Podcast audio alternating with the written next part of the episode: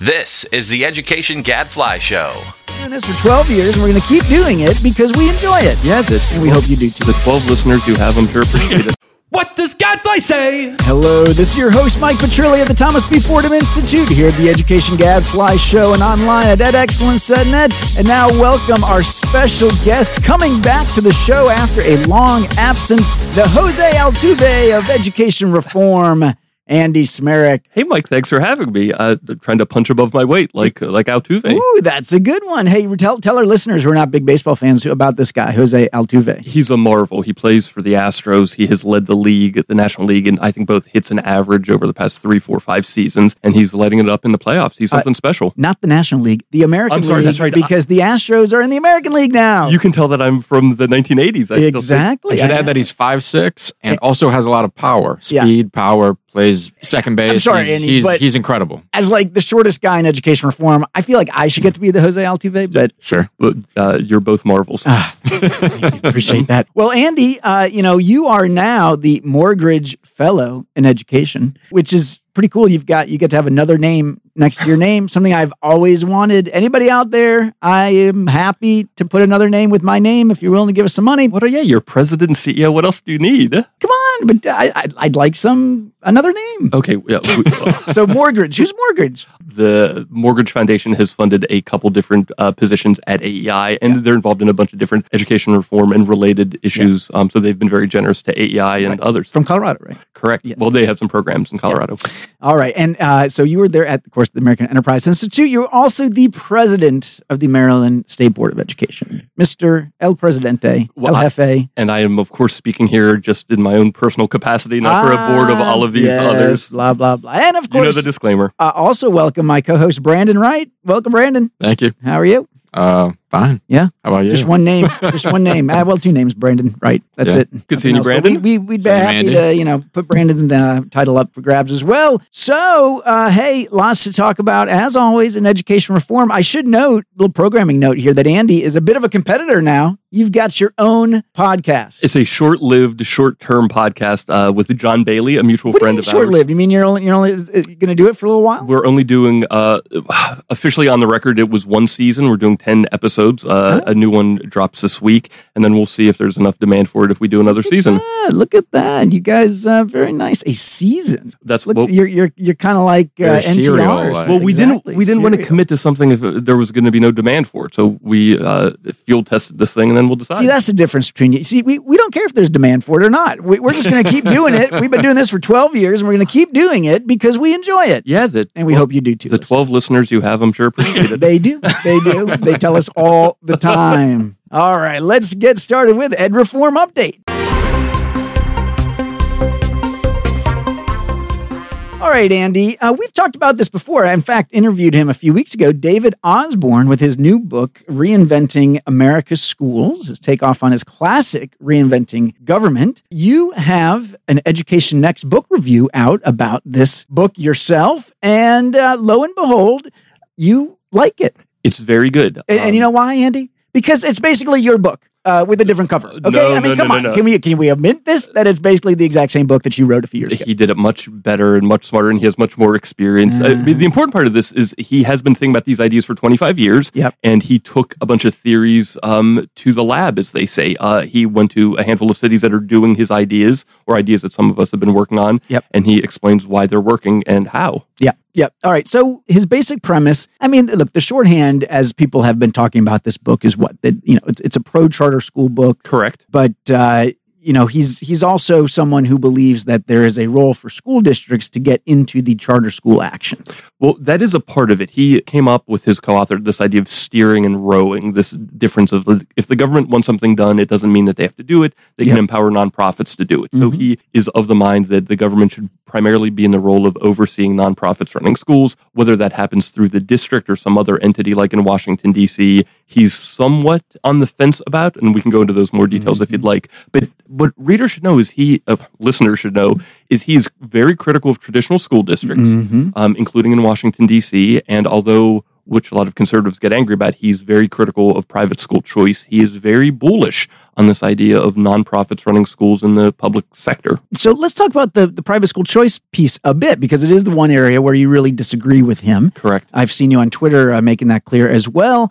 What's his beef with private school choice, and why do you think he's wrong on that? Well, I think I shouldn't try to psychoanalyze him, but in his introduction, he does a bunch of paragraphs trying to, it's unnecessary, it seems to me. He goes after private school choice and does so in a way that I just think is unfair and unnecessary for the book. He is someone who comes from the left, and I think he's trying to make this argument. So his book is really aimed at people on the left and people who work in school systems. And so I think this was a bone thrown to people who don't like private school choice. I wish it hadn't been in there, mm-hmm. but I think politically he decided he should do it. Yeah. I don't know, Brandon. Look, we've written a lot about how we think private school choice programs should look a lot more like charter schools, that there should be accountability for results, for example, and that the reason that perhaps we've seen so many private school choice programs lately show lackluster results, at least in terms of test scores, is because their schools are not held accountable for results. There's not a mechanism, at least not everywhere, to kick schools out of the program if they are just getting terrible results academically.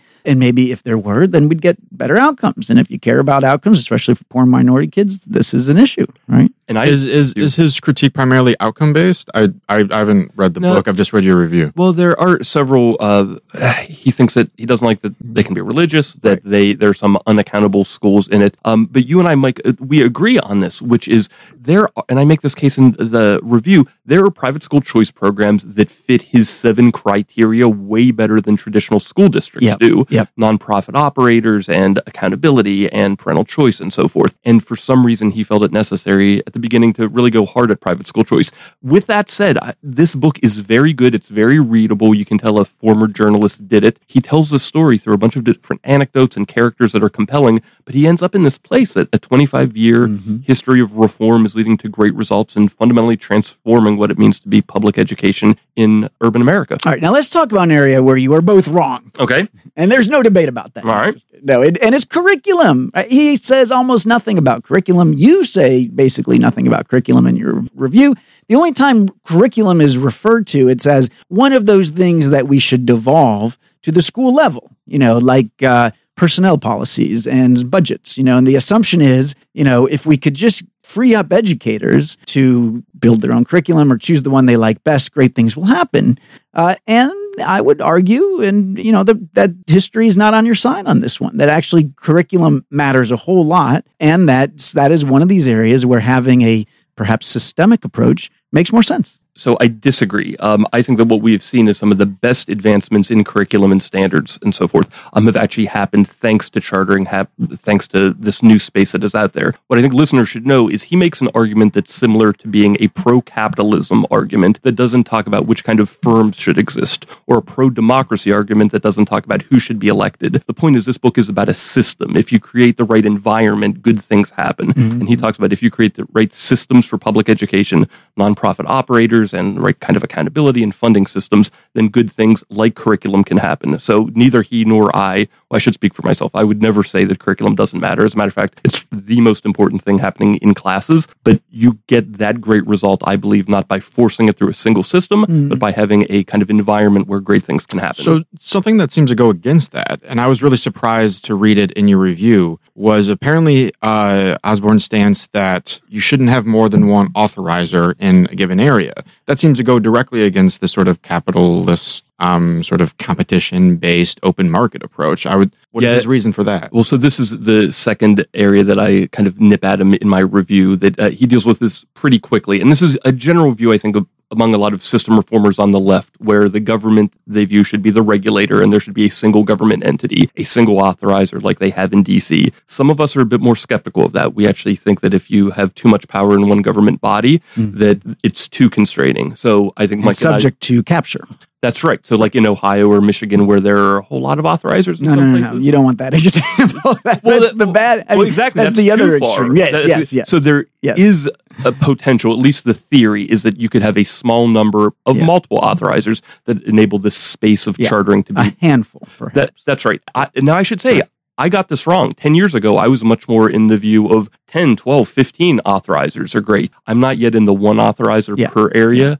but I'm a handful. Yeah. Makes sense. And look, and I would just, one last point on curriculum. I would say, I just wrote an article for Principal Magazine, that goes out to elementary school principals, about what KIPP and some other charter networks are doing very recently, like as in the last few years, to finally embrace a strong approach to curriculum, especially for English language arts. And it's a lot like the stuff that E.D. Hirsch has been arguing about for 30 years, right? Which is you've got to teach real content in the early elementary grades, which, by the way, in my Maryland public school, Mr. President, is still not happening. But guess what?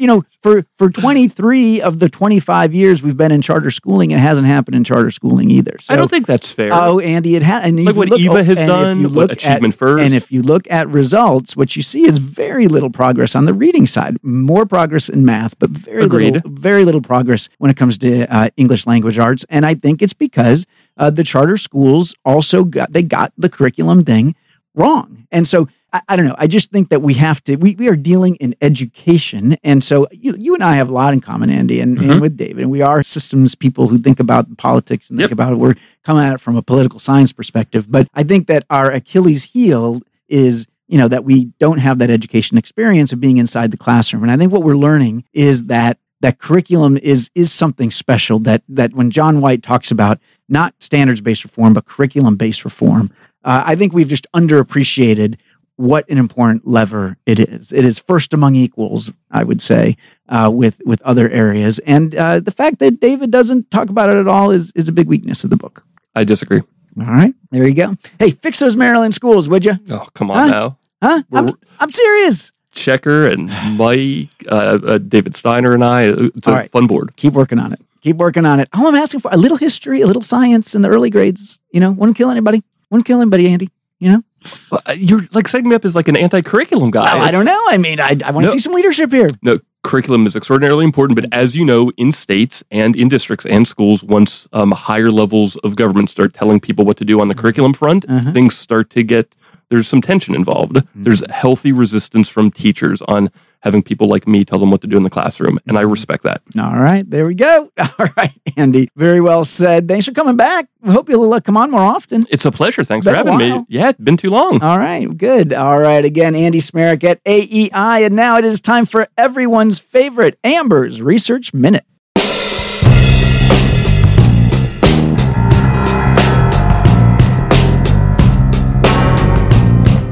David Griffith, welcome back to the show. Hey, thanks so much for having me, Mike. David stepping in for Amber, as he is wont to do from time to time. Yep. Hey, and you know, we were talking about baseball earlier, but I won't even ask you a baseball question because that's very wise. David's from Portland. And really likes soccer. Yeah, as people in Oregon do. I did like soccer before we didn't qualify for the World Cup. No. Now I'm indifferent. It's not that we didn't qualify, it's that we're boycotting the World Cup in Russia. That's right. That's my line, and I'm sticking to it. That's what we should say. We should say if we had a different president who wasn't in bed with Vladimir Putin, we could say something like that. Anyways, you don't like that image? You're right. No. All right. Okay. So, but I digress. What's happening, David, in the world of research? Yeah. So we got a cool study today, Mike. It's called "Can Superstition Create a Self-Fulfilling Prophecy? School Outcomes of Dragon Children of China." Wait, what? That's right. Really? Yep. The study's by Nasi Mohan, and Han Yu. And basically, it uses the Chinese year of the zodiac or zodiac signs as a source of exogenous variation to try to study the expectations, the impact of parental expectations on kids. Now, are we sure that this is a real study and not one of those ones where they social scientists are trying to trick us into believing that this is a real study? This is very much a real study. In fact, like there's actually, I've found many other studies that have used this, just not so many in education necessarily. And it's cool. Like the year of the dragon is a lucky year in China. Okay. And I also learned in the course of the study that the year of the sheep is unlucky. Mm-hmm. So you want to avoid that. And the number 4, I think. There's a lot of good luck and bad luck running around. Okay. And basically, the study looks at outcomes for kids who were born in the year of the dragon, controlling for all kinds of things, and finds that they do better. And then it essentially controls for parental expectations and finds that the gap disappears between the kids and the others. Yes. So the posited channel for how these kids are doing better is essentially that they are born in the year of the dragon, their parents think they're lucky, they have higher expectations of them as a result, and then it sort of becomes this self-fulfilling prophecy. I totally buy this. Like this makes perfect sense to me, like from a common sense standpoint. I mostly buy it. Mike, what do you think? I think that we are discounting the possibility that there's actually something to the Year of the Dragon. I mean, how do you really account for that? Yeah, no, that's an excellent point, Mike, and maybe the U.S. soccer team should look into it. Yeah, I mean, it's there. I was kidding about that, of course, but right. But no, it is interesting. Is that I mean, of course, where my head goes to right away is I think, wow, how could we use this right. in some interesting way? That if you could just inflate parent expectations, then kids would do better. That's great. Yeah, I mean, I think that seems to make. I think in life in general, expectations are incredibly important. I couldn't agree with you more. And I mean, it really takes me back to my teaching days. I mean, obviously, teachers try to have high expectations mm-hmm. of students, and parents, are even more important than teachers, obviously, in terms of their impact on the kid. And it was something I struggled with as a teacher, right? Trying to keep my expectations high, even when I could tell my kids were struggling, mm-hmm. right? And they were behind and they were facing challenges. And yet we just know, like, it's so intuitive, right? That if you lower expectations for kids, they're not going to exceed them, right? I mean, could you send a letter to every parent saying, we want you to know that we tested your child in kindergarten and we find them to be gifted in some way? You could do that. I mean we could, we could, right. We could engage in false advertising. It could be a national. Well, and maybe it's not false. I think about this. My own son was doing some special testing for special ed services for a delay, and they do this whole battery of stuff that's sort of extra than they typically do. Yeah, and of course, there are some areas where yes, you find out that there are some delays, but then there's other areas where like, oh my God, he's off the charts in X, Y, or Z. Right. And you think, wow, my kid's actually a genius. So maybe we, we could do more of that. We do that kind of battery test on everybody and tell parents that on something, at least, your kid is a genius. And that raises expectations. Yeah. Yeah. I mean, it could work. It's interesting because, I mean, they actually control for supposedly for cognitive ability in middle school, and they still find an effect. Yeah. Which, I mean, it suggests, right, that there is something going on there beyond... that the kids are somehow exceeding their predicted outcomes given their cognitive ability. So, yeah, I don't know what the lever is that we pull, Mike. I mean, yes. It is sort of a huge problem when you think about it, right? We're always complaining about how, American parents are too satisfied with the education system, right? And maybe if we were less satisfied and we had higher expectations of the system and of kids, we would get further. There's probably also the reverse danger too, right? Certain people, I think, sort of embrace high expectations and strive to reach them, whereas other people, if the expectations are too high or too unfair, will just sort of push back against them. Yeah, I mean, I think my take on it, I don't know, I'm not a parent yet, so what do I know? But I think expectations, the most important one is around effort. Right? Mm-hmm. Like, I mean, not everybody can be Albert Einstein, right? But everybody can try their hardest. Right. And if we had higher expectations of effort, I don't see what the downside is to that, really. Agreed. And even Albert Einstein said that 90% is what is it? Perspiration? 10% is inspiration. But that's probably... That's not it. Not perspiration. Yeah, sure. Something else. Okay. And I don't even know if he even said that. You know, I think it was perspiration. Was it? Yeah, I've seen that on a poster somewhere. All right. So this is fascinating, David. Good. Anything else you want to share with us? We keep cutting you off. Well, according to the internet, Bruce Lee, Abraham Lincoln, Martin Luther King, and Vladimir Putin were all born in the Year of the Dragon. So there's clearly something to it. Is the Year of the Dragon every... How often is it? Every 12 years. 12 years. Well, I imagine you could take any year and be like, hey, a lot of impressive people were born on this once every 12 years. Okay, Brandon is skeptical. Yeah, and let's just keep this in mind. Next time the TIMS or PISA scores come out, we're going to have to adjust for this, people. Yep. All right. Okay. Thank you, David. Appreciate it. That's all the time that we've got for education reform, as well as, thinking about things like the Year of the Dragon.